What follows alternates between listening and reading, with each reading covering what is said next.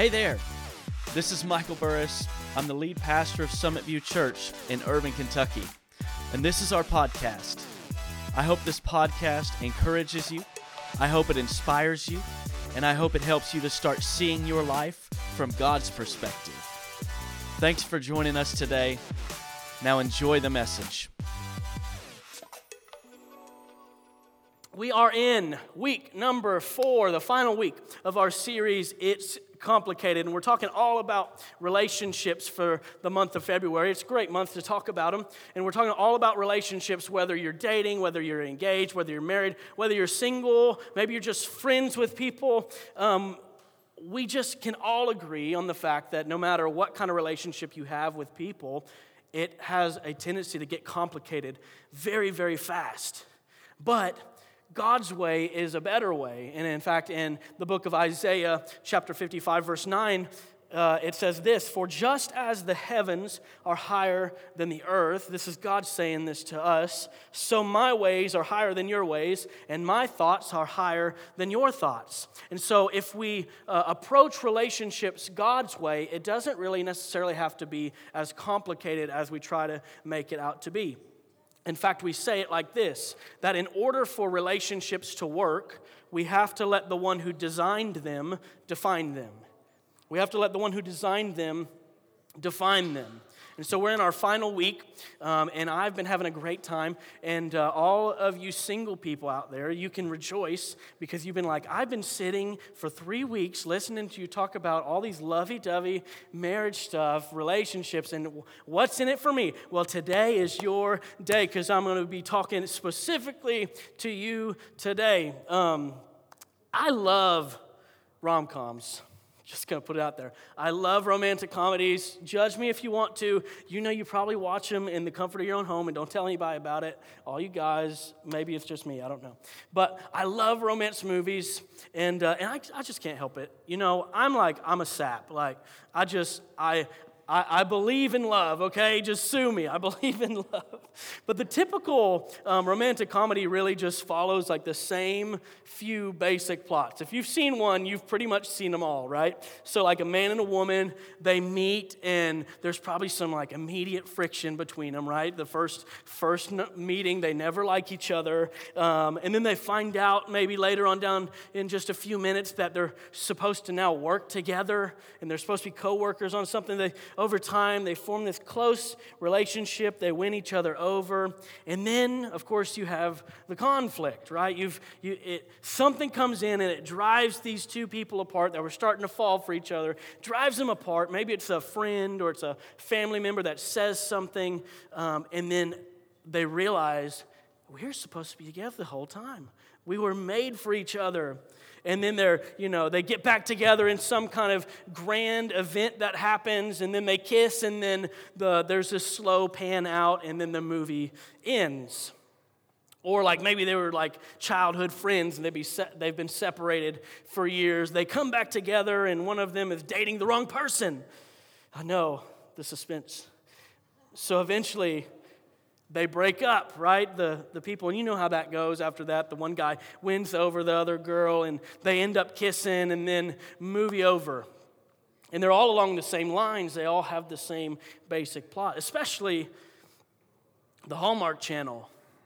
If you've ever watched one Hallmark movie for one year, You've watched every Hallmark movie for every year. In fact, they, they recycle the same actors and actresses for every single movie. So I love it when Christmas time starts rolling around. Hallmark pumps out their new 72 movies for that year. Who knows how they make that many movies? And I guess I know because they don't have to hire new writers, they just can recycle their stories. And they all have the same plot, and it's always the same actors and actresses. But all of these romance movies, they're all about one person finding the right person, right? It's all about however you shake it out, however you, you look at it, it's all about centered around one person finding another person that happens to be the right person. And so um, they meet someone they're supposed, they know they're supposed to be together in the movie. Like it takes them an hour and 45 minutes to figure it out, but you knew immediately, right, that they're supposed to be together. And, uh, and they finally get together, they kiss. What happens? Movie over. No one makes movies about staying single. Like, what kind of movie would be? Nobody sells movies about a, a uh, 23 or the 30 years that it takes to find your spouse. No one makes those movies and no one sells them. Why? Because, in the eyes of society, it's boring, right? Like, n- nobody cares about the, the before. They just want, I just want the juicy stuff, right? Like, nobody cares about the single life because single doesn't sell. Single doesn't sell. And, and being single is, is not every young man and woman's dream in life. I don't really know too many young people that grow that while they're growing up, they're like, my dream is to just be single my entire life. There's that I know that are like that. Like being, being single is not necessarily a fun time for a lot of people. It's a lonely time. And, and actually, being single can be really, really complicated. Um, I think I can speak on this subject just because in my lifespan, I've actually been, I was, I've been single longer than I've been married. So I still have, you know, the grounds to speak into the single life. Um, I'm 30 years old and I've spent more than 15 years uh, single. My wife and I have been married for uh, seven years. This year will be eight in December. I got it right, you guys. You got to get it right. I didn't have that in my notes because I was scared to say it and say it wrong. But hey, I got it right. Thank you. No applause needed. Um, my wife's dead eyeing me in the back. She's like, "You better have gotten it right." Uh, but but being single is complicated, especially as society pushes this culture on you. This the pursuit of people is always marriage and kids. No one ever pursues the single life. No one ever chooses it. People pursue the spring break flings, they pursue the summer flings, they pursue the high school sweethearts and the college love stories and the marriage and the family and the life together. The pursuit is never about singleness. The pursuit is always about finding the right one. It's always about finding the right one. And culture projects these ideas on us about seeking, about dating, marrying, um, and starting a family with the one, right? That, that special right person. And honestly, culture really pro- projects some myths, I think, onto us about it. So I want to let's talk about just a couple of these myths this morning. First one being this that um, when I find the right person, then everything will be fine. Right? When I find that right person, then I'll be fixed. And really, we know that's false. Like, we know that if we really think about it, we know that deep down in our hearts, this is not a true statement. It sounds good, it sounds right, but it's not true. So many stories of failed relationships, failed marriages, they end in, well, I thought they were going to change when we started getting serious or when we got married, but they never changed. Um, and this is really especially, I'm not picking on you, but this is especially prevalent in women that you the you always women have a tendency to always try to see the best in a man which is great except you know you find this guy that you're interested in and you see he's got some major flaws like he's got some major red flags that he's throwing up but you feel like you can fix him and so you know well when you date or get married uh, you know, it'll be, it'll be different than the stories that I've heard about from everybody else, like about him sleeping around or, or whatever. It's going to be different because he's never met me yet. I'm, I can do this. I can fix him. The other girls weren't like me. I'm the right one. I can make him settle down. And we just know it doesn't happen like that. It doesn't work like that. Men, we, we think when we find the right woman, then I'll stop watching pornography then I'll stop sleeping around. I'm gonna, then I'm going to stop sliding into the DMs of every female that gives me the attention that I'm so craving inside. When I find the right woman, then it's going to make me want to settle down. And it doesn't work like that. It's a myth. You think, well, I've, I find the right person, and then it'll fix me. But then if things don't work out, so, of course, you come to the t- determination that you just chose the wrong right person, right? You just chose the wrong right person. So you go and find the next right person. And you repeat this cycle as many times as it takes. Then you have this other myth that's projected onto us by culture that I just need to find the one. I just need to find the one. So when little girls are dreaming, right, they're just, they dream about the one, their, their knight in shining armor, like the, the one that's to come into their lives, that's to save them from their life of teenage torment because it's so bad as a teenager, and they're to live happily ever after. Every girl is looking for Mr. Right. And we romanticize this idea of there being just one right person out there for us, and it's our life's mission to find them. It's our life's mission to marry them and then to build a family with them. And so we spend most of our younger years trying to find this unicorn of a person that has all the right qualities and all the right looks and, uh, and likes the same stuff that we do, and it doesn't hurt if they got a little bit of money, you know what I mean? You guys don't know what I mean, okay? Just me. Cool. But we romanticize this idea, and then we start dating, and we fall in love, and then we get married, and then it's happily ever after. But let me ask you a question Have you ever thought about this? What if you marry the wrong one? Hang with me here. So, like, God gives us the free will to choose, right? So, we could pick the wrong one. What if we don't end up with our one? Let's think about it. So you're date. Let's say you're you're dating and you find this guy, right? You, um, let's call him Ben. Okay, I don't know if there's any Bens in the room, but Ben, if you're single, you're about to get some attention. Okay, uh, you got Ben, and you fall in love, and you get married, and you have babies. But after all is said and done, you stand before God, and God says, "Yeah, that was great, but you weren't supposed to end up with Ben." You're supposed to end up with Victor. All you ladies just perked up right at the name of Victor. Like, he just sounds exotic. Like, he just sounds handsome. Victor probably has some cash flow in his wallet. You know what I mean? I don't like Victor too much. So let's, um, let's call him Steve. Much better. Let's just call him Steve. So uh, God says, You weren't supposed to end up with Ben. You were supposed to end up with Steve. And Sarah was supposed to end up with Ben. And those kids that you had, Tom, Mark, and Julie, those weren't supposed to be your kids. They were supposed to be Steve and Sarah's kids, not Tom, Mark, and Julie. They're supposed to be John, Jacob, and Jingleheimer. St- Steve's last name was Smith, okay? Hey, that's my, that's my name too. No, sorry, I'm done. I'm done. Oh, man. But just by one wrong decision, you choose to settle down with the wrong person. And that means you married the wrong person, which caused them to marry the wrong person, which caused his supposed wife to marry the wrong person, which caused her husband to marry the wrong person. You have the wrong kids, and they had the wrong kids. And before you know it, in fact, you've just chose the wrong person, and you've caused all of humanity to be, to be thrown into chaos. Don't get me started if somebody steals your future husband before you get to him. Suddenly, this myth doesn't really make sense anymore. Suddenly, there's so much pressure on you to make the right decision because the fate of all humanity hinges on you finding and marrying the right one. Now, you're going to be a little more careful who you date, right? No, just kidding. Some of you married folks are sitting beside your spouse right now and you're darting your eyes like, wait, what if they were the wrong one? Don't look at them.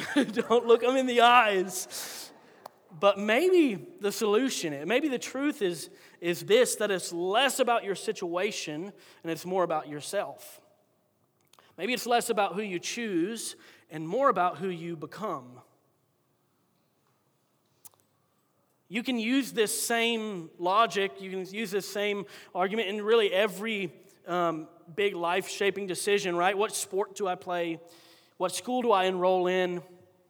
What major do I pick in college? What job do I pursue? What company do I interview with? Do I take this promotion or do I go take this promotion or this job that's offered at another company? There's so many decisions that are revolving around finding the right one. But maybe it's about you becoming the right one. Maybe it's less about what, what school you choose to go to and more about what you do when you get there.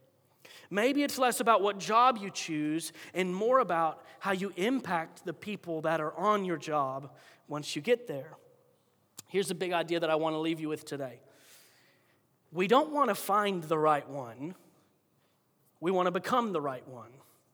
We don't want to find the right one. We just we want to become the right one. In 1 Corinthians chapter 7, verses 32 to 35 in the message, it says this I want you to live as free of complications as possible. When you're unmarried, you're free to concentrate on simply pleasing the master. Marriage involves you in all of the nuts and bolts of domestic life and in wanting to please your spouse, leading to so many more demands on your attention.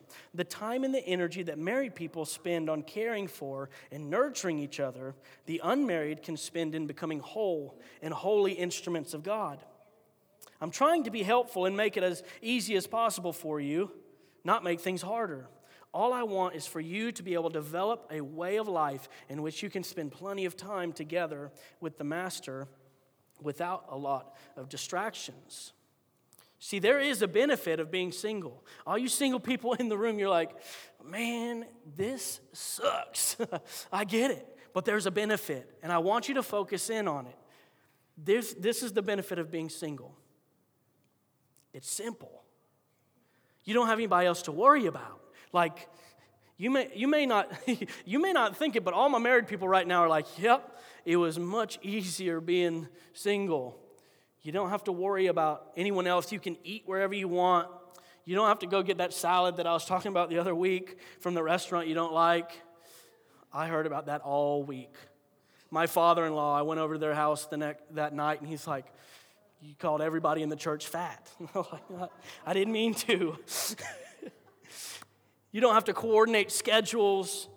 You don't have to, uh, to, to spend all this other time and energy um, storing it up throughout the day so that when your spouse comes home, you don't give them the worst version of yourself.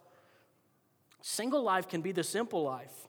In fact, when you're single, you have the opportunity to better yourself in ways that you're never going to have again. So you embrace it. We want to embrace the single life. You're, you're able to devote real time to shaping your life, to developing the right disciplines, to create the right rhythms and habits in your life, and you're never going to have the chance to do it like this again. So embrace it. So while you're single, um, you should use this time in your life as a gift in order to become the person that you're supposed to be. Become the person that your future spouse needs you to be, and then become the person that God desires you to be because you're never going to get this time again. You have the opportunity not to search for the right one, but to become the right one.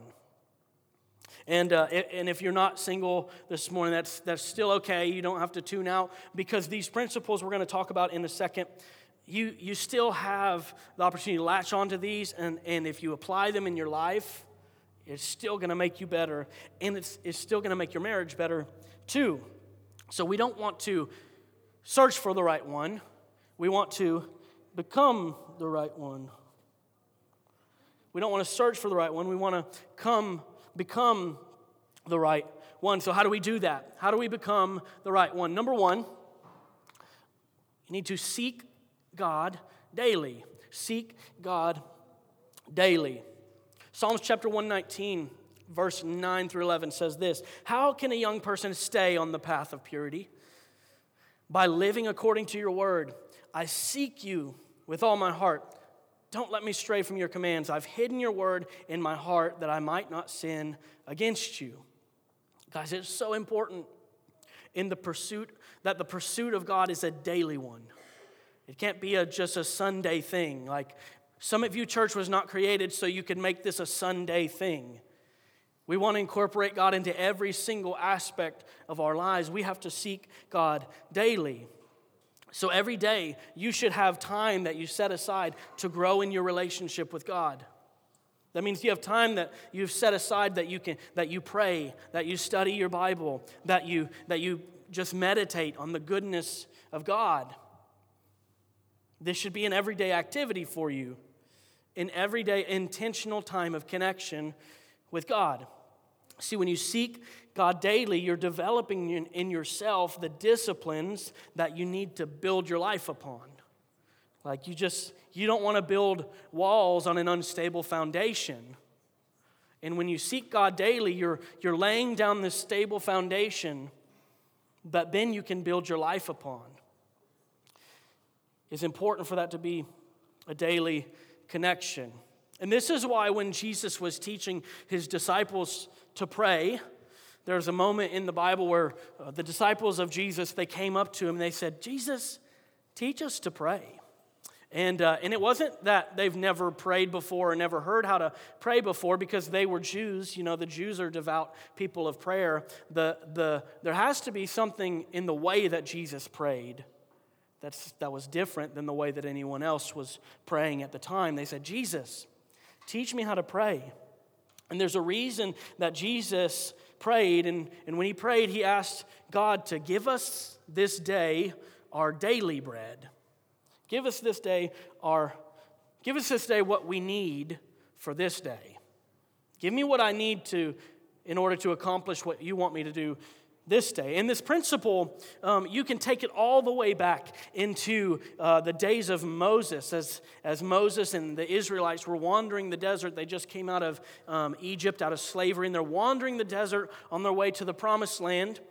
And in the book of Exodus, chapter 16, we find the story of the Israelites complaining that they're starving, that they don't have enough food, they don't have what it takes to carry on throughout the day. And so the Lord tells Moses, I'm going to rain down bread from heaven for you. Like, how cool would that be, right? Just bread straight from.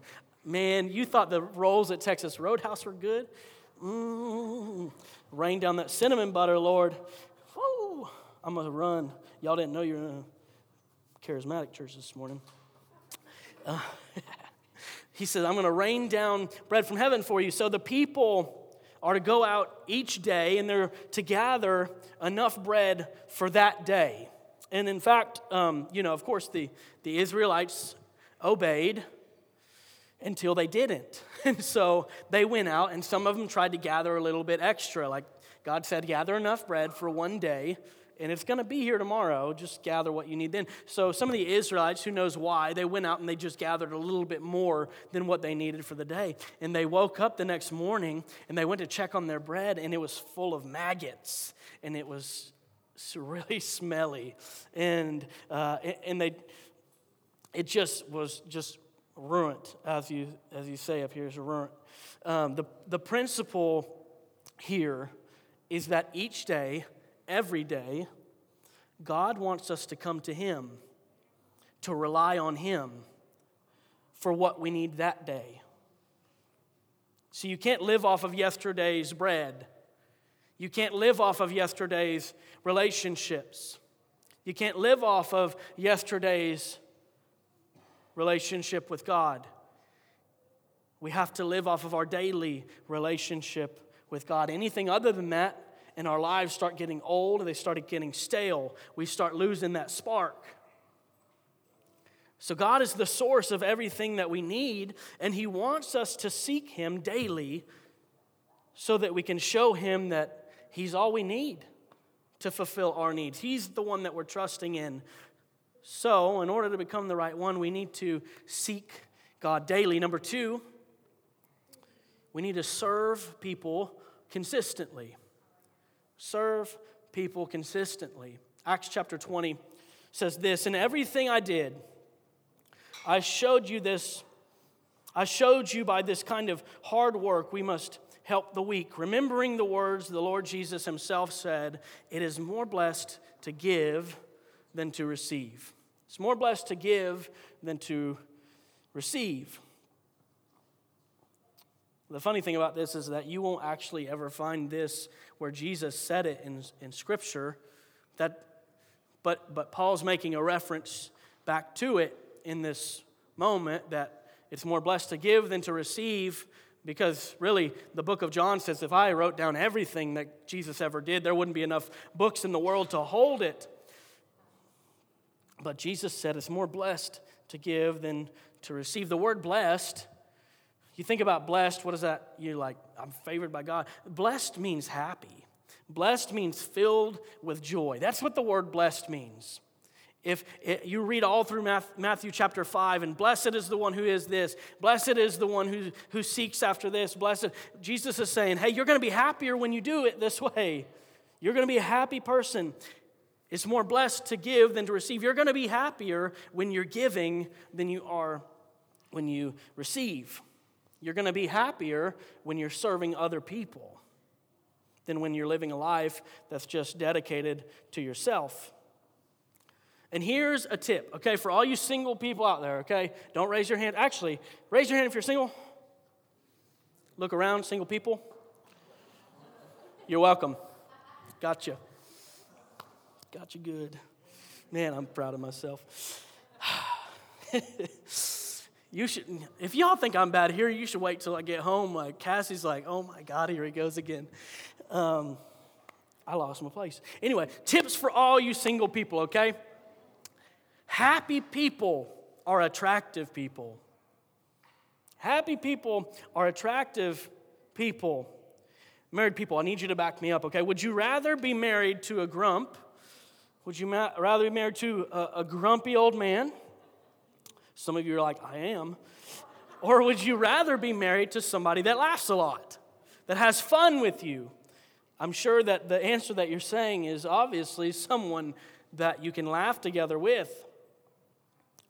Happy people are, are attractive people. So, hey, it's more blessed to give than to receive. It's more blessed to serve. You're going to be happier when you're serving other people because God's mission for you, God's fulfillment in your soul, is ultimately to make a difference in the life of someone else. Not just to make your own life great, but to make someone else's life great around you.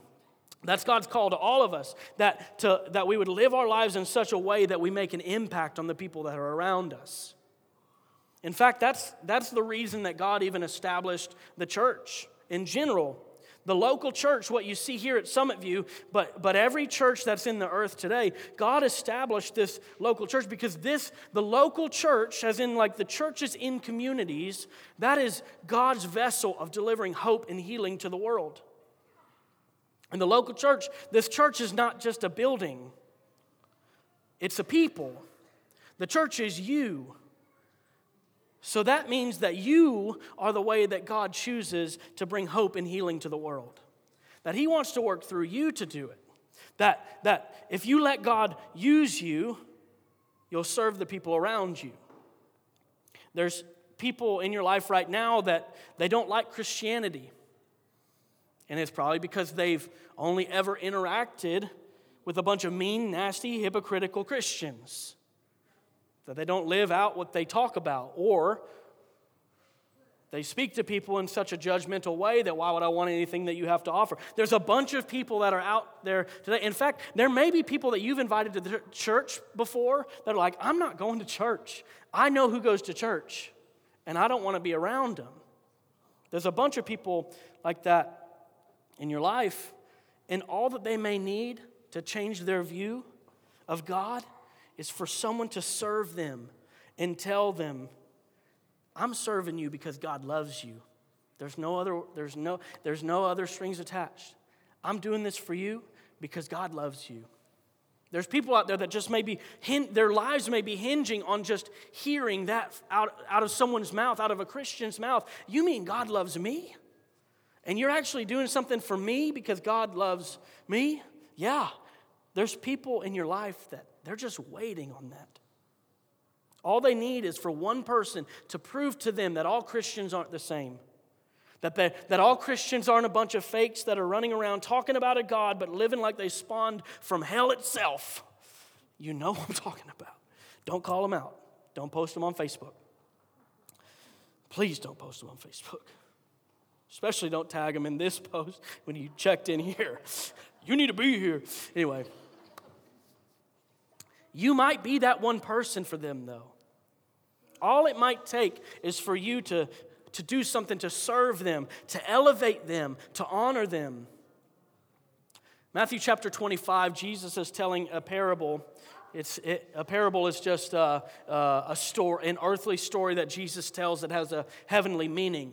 And Jesus is telling this story, and he's talking about when he returns back to the earth because he's coming back. Like Jesus was killed, and then he rose from the dead, and then he went back to heaven. But he said, I'm coming back one day. And so Jesus is coming back, and when he returns to earth, and he's standing there, and God is separating his followers from the others.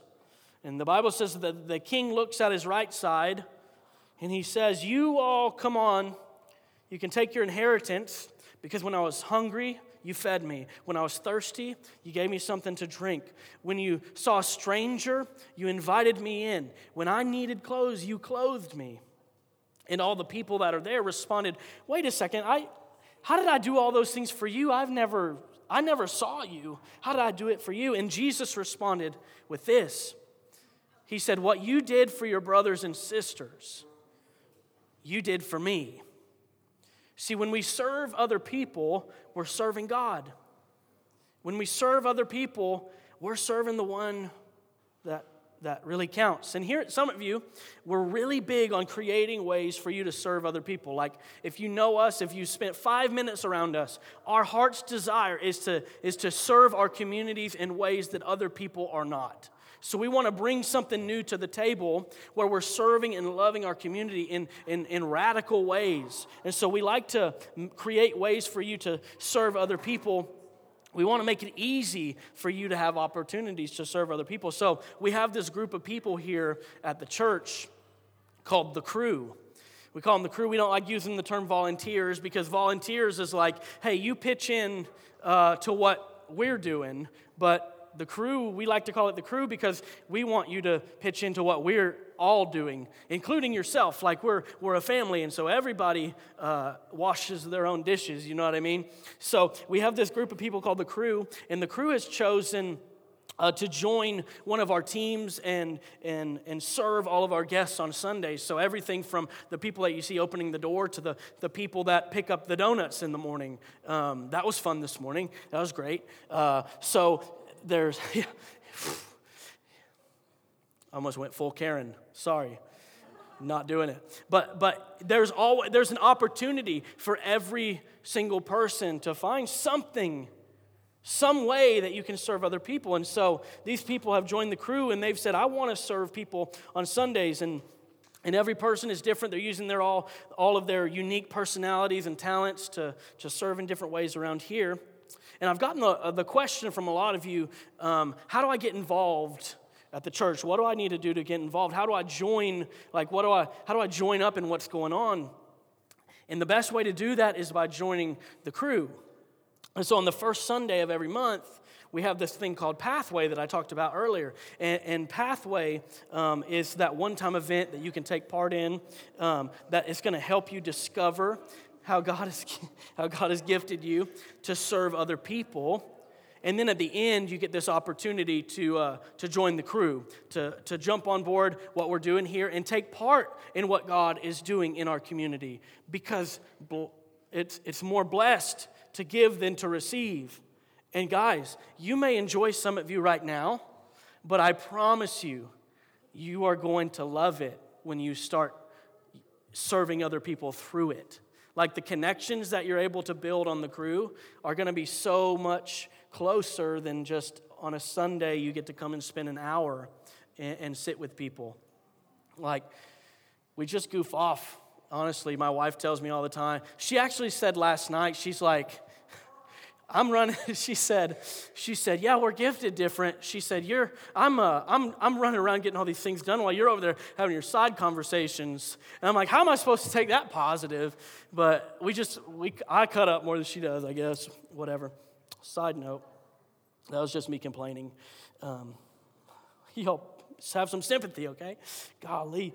And uh, so, um, we want to give you an opportunity to join the crew and to take part in what God is doing in our communities because I don't believe that someone can, can call themselves a true follower of Jesus and not have the desire to serve other people. We should all get there.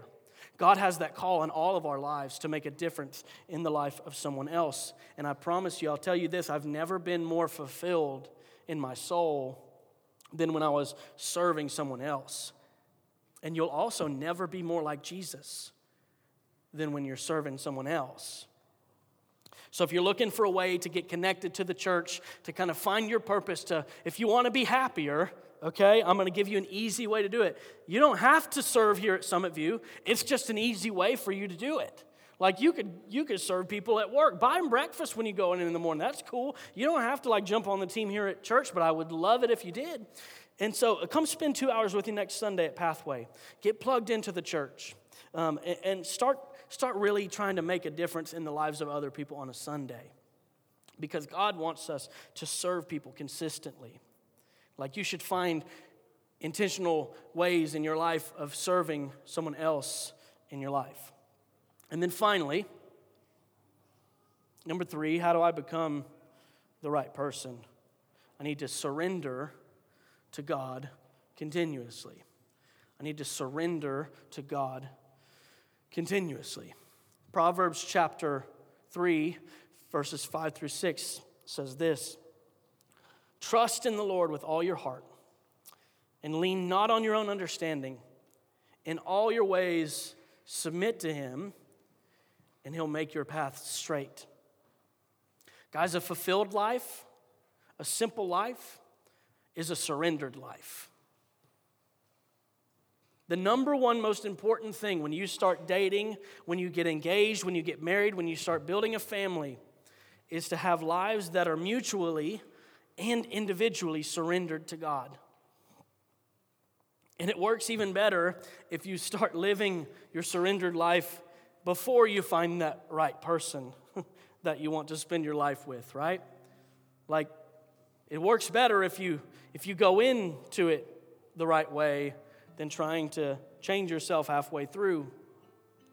See, surrendered, this word sounds really like a, like a wartime word, right? Especially with everything going on in the earth. Maybe that's where your mind went to, is that there's this wartime word like surrender. And maybe in your head, you're picturing this big white flag that, that someone raises up to signify that they're giving in, they're giving up, you win. And this is supposed to sound like that.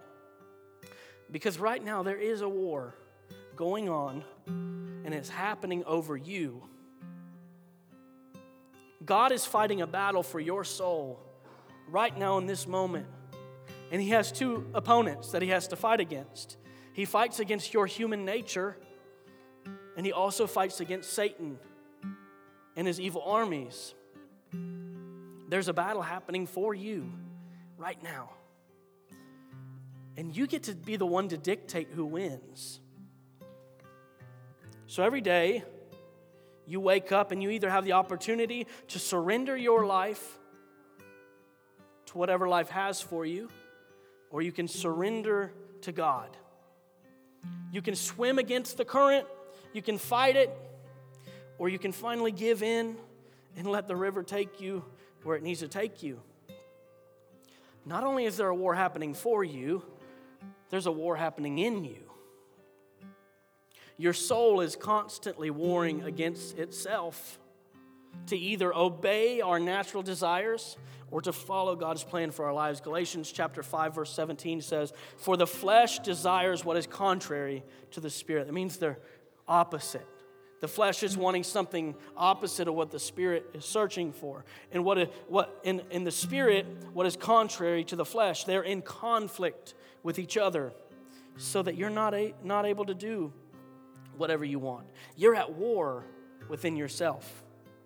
Your human nature versus God's nature, and you're the deciding factor of which side wins. If you have two horses and they're hooked up and they're pulling against each other, try to tug each other over the line, you know which one wins? The horse that you fed the most, the horse that was strongest. When we surrender to God, we're feeding our spirit. Life doesn't get easier, but we get stronger. Life doesn't get more simple, but we get a new perspective. And if you want your future relationships to be better, more full of life, guys, you can start today. Surrendering each day to God's plan. Letting Him guide you, letting, laying down your own desires and starting to live in God's desires for your life, which are so much better anyway.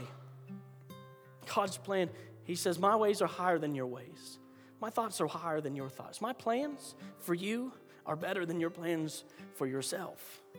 It's not like you're giving up something that's worth, uh, that's worth much and valuable. We're giving up something that's worth nothing to hold on to something that's worth everything. You want to become the right one for somebody? You can't become the right one without following the right way. The world has a way. The world has a path, the world has a culture, and Jesus said that it leads to destruction. It leads to hurt, to chaos, to calamity, to injury. But then Jesus says he has a way, and it's narrow. It doesn't let you live however you want to live and do anything that you want to do, but his way leads to life.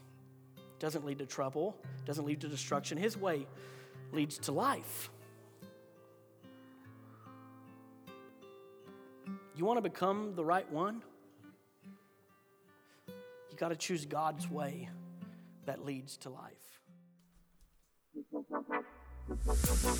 Well, thanks for joining us today. I pray that this message had an incredible impact on your life. If you want more information about our church, you can check us out online at summitview.online. We hope we get to see you on a Sunday very, very soon. But until then, have a great week.